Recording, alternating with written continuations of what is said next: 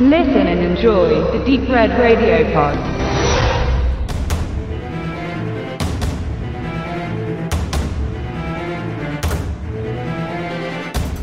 Steven Seagal galt Ende der 1980er Jahre zu den großen Hoffnungen des amerikanischen Actionkinos und wurde dieser Rolle in den 90ern anfangs noch gerecht.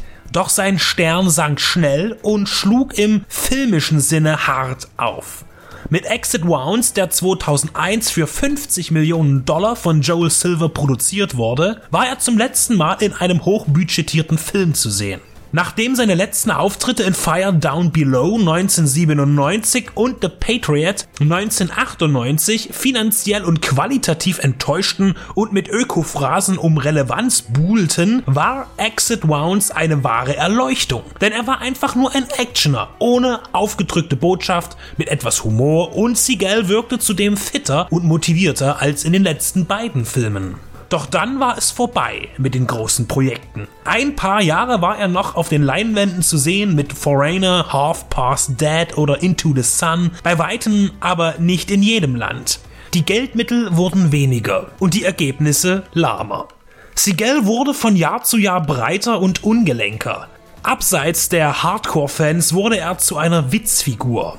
Aber all die Kritik und Häme interessieren einen Steven Seagal nicht. Er dreht so viele Filme, dass man schnell die Übersicht verliert. Zwei bis vier pro Jahr im Durchschnitt. Aber 2016 waren es sogar sechs, bevorzugt in Asien und Osteuropa realisiert war der 1,93 große, schlanke Kerl, der entgegen seiner Kontrahenten ohne schwellenden Bizeps auskam und autoreifen großen Brustmuskeln agierte, durch seine Geschwindigkeit und Ruhe in den Kampfszenen aufgefallen, muss man heute eher befürchten, dass bereits das Treppensteigen für ihn als Stunt gilt. Tatsächlich sieht man ihn in seinen jüngeren Filmen oft nicht von vorne, wenn er zur Tat schreitet und sieht sein Gesicht auch nicht, wenn er schnell rennen muss. Es gibt viele Streitigkeiten um seine Fitness, wobei er immer wieder bei Live-Auftritten, Schulungen und Präsentationen beweist, dass er den siebten Dan des Aikido, den Stand eines Meisters und Lehrers, verdient trägt.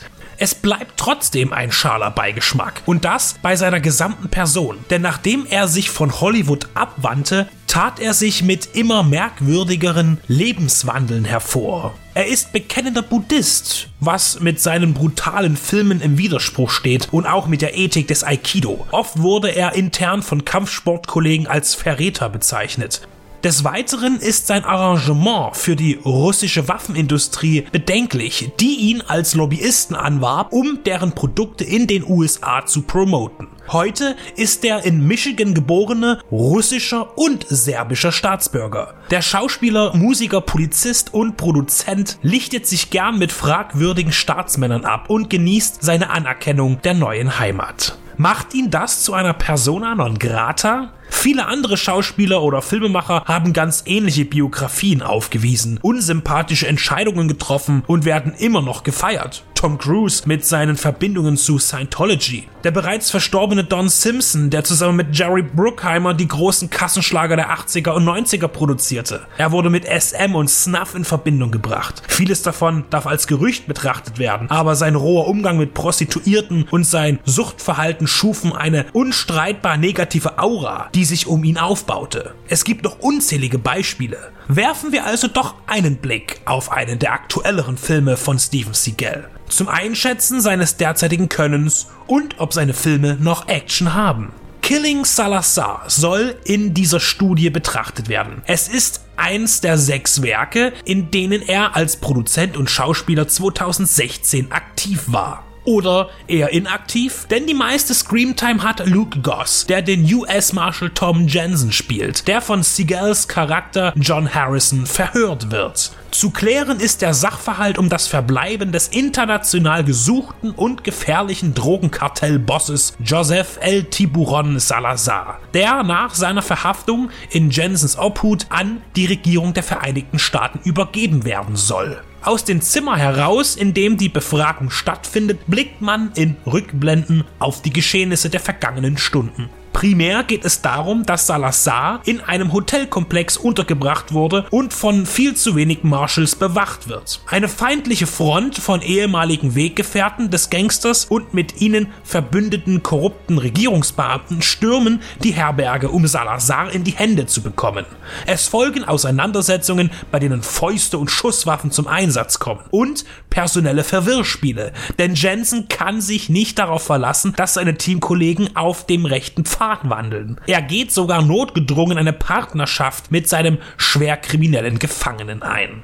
Killing Salazar ist auf den ersten Blick gar nicht so unbeholfen wie andere Beiträge zum B-Movie der letzten Jahre. Besonders die Vehikelfilme von ehemaligen und oder sogenannten Actionstars haben da weitaus weniger zu bieten. Dolph Lundgren, Wesley Snipes und Jean-Claude Van Damme bewegen sich in den gleichen Direct-to-Home-Cinema-Zirkeln wie Seagal. Aber auch Stallone und Schwarzenegger, die es immer noch in die Kinos schaffen, bewegen sich nicht weit entfernt von den filmischen Qualitäten ihrer weniger beachteten Mitstreiter. Das äußert sich vor allem am Mangel talentierter Regisseure, die noch ein Herz für die Art des Filmemachens der 80er und 90er in sich tragen und an die visuelle Umsetzung. Denn wenn gleich ein Film das nötige Geld zur Verfügung hat, heißt es noch lange nicht, dass man auf billige CGI-Explosionen oder digitale Stunts verzichtet. Bei Killing Salazar, um den ersten positiven Eindruck zu erklären, ist man bemüht, aus physischen und computergenerierten Mitteln ein glaubhaftes Action-Szenario zu vermitteln. Man legt auch viel Wert auf Fights, die im Finale sehr engmaschig präsentiert werden. Leider ist die Choreografie nicht sehr ausgefeilt und abwechslungsreich,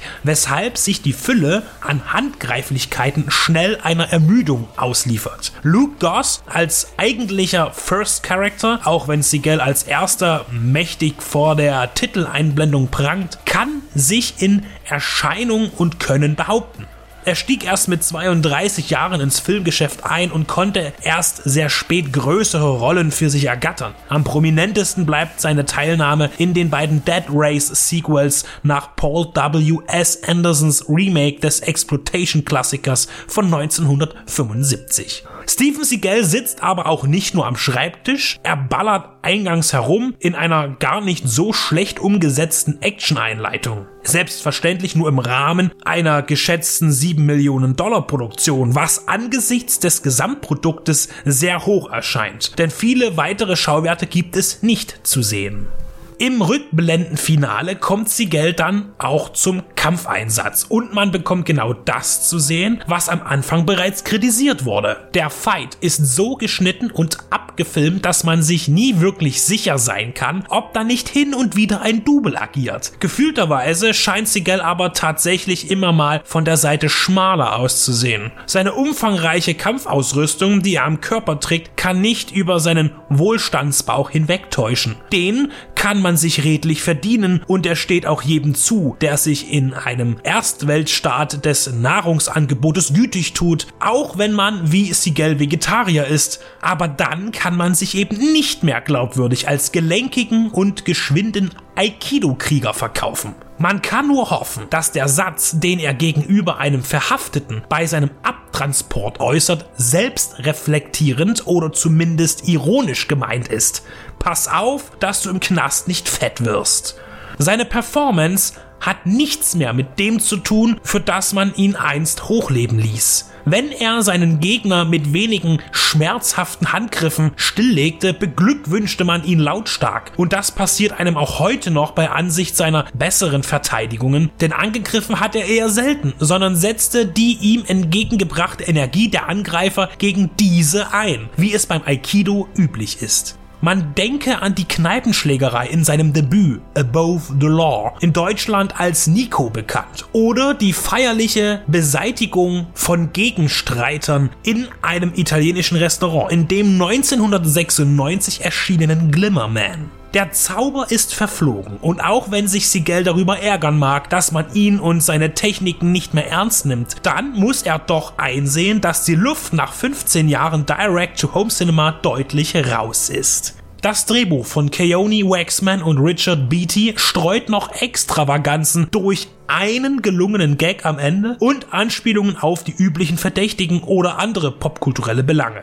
Als gelungen kann man das aber nicht bezeichnen. Keone Waxman inszenierte auch Killing Salazar. Er steht in enger Verbindung zu Steven Seagal. Neun Filme und ein TV-Projekt betreute er als Regisseur an seiner Seite. Zwischen 2012 und 2016, vier Jahre lang, hat er nichts anderes gemacht, als Steven Seagal-Filme zu schreiben, zu produzieren und bei ihnen Regie zu führen. Nach einer anfänglich versöhnlichen Stimmung trottet Killing Salazar in den Konventionen der verlorenen Karriere eines einst wichtigen Interpreten des Actionfilms. Es ist mit kleinen Änderungen doch immer wieder derselbe Film, ohne Frage. Das waren Above the Law, Hard to Kill, Market for Death, Out for Justice, Under Siege, Alarmstufe Rot 1 und 2 oder On Deadly Ground, seine einzige Regiearbeit auch. Aber das waren eben noch, all ihrer inhaltlichen Belanglosigkeiten zum Trotz, gut gemachte Actionfilme.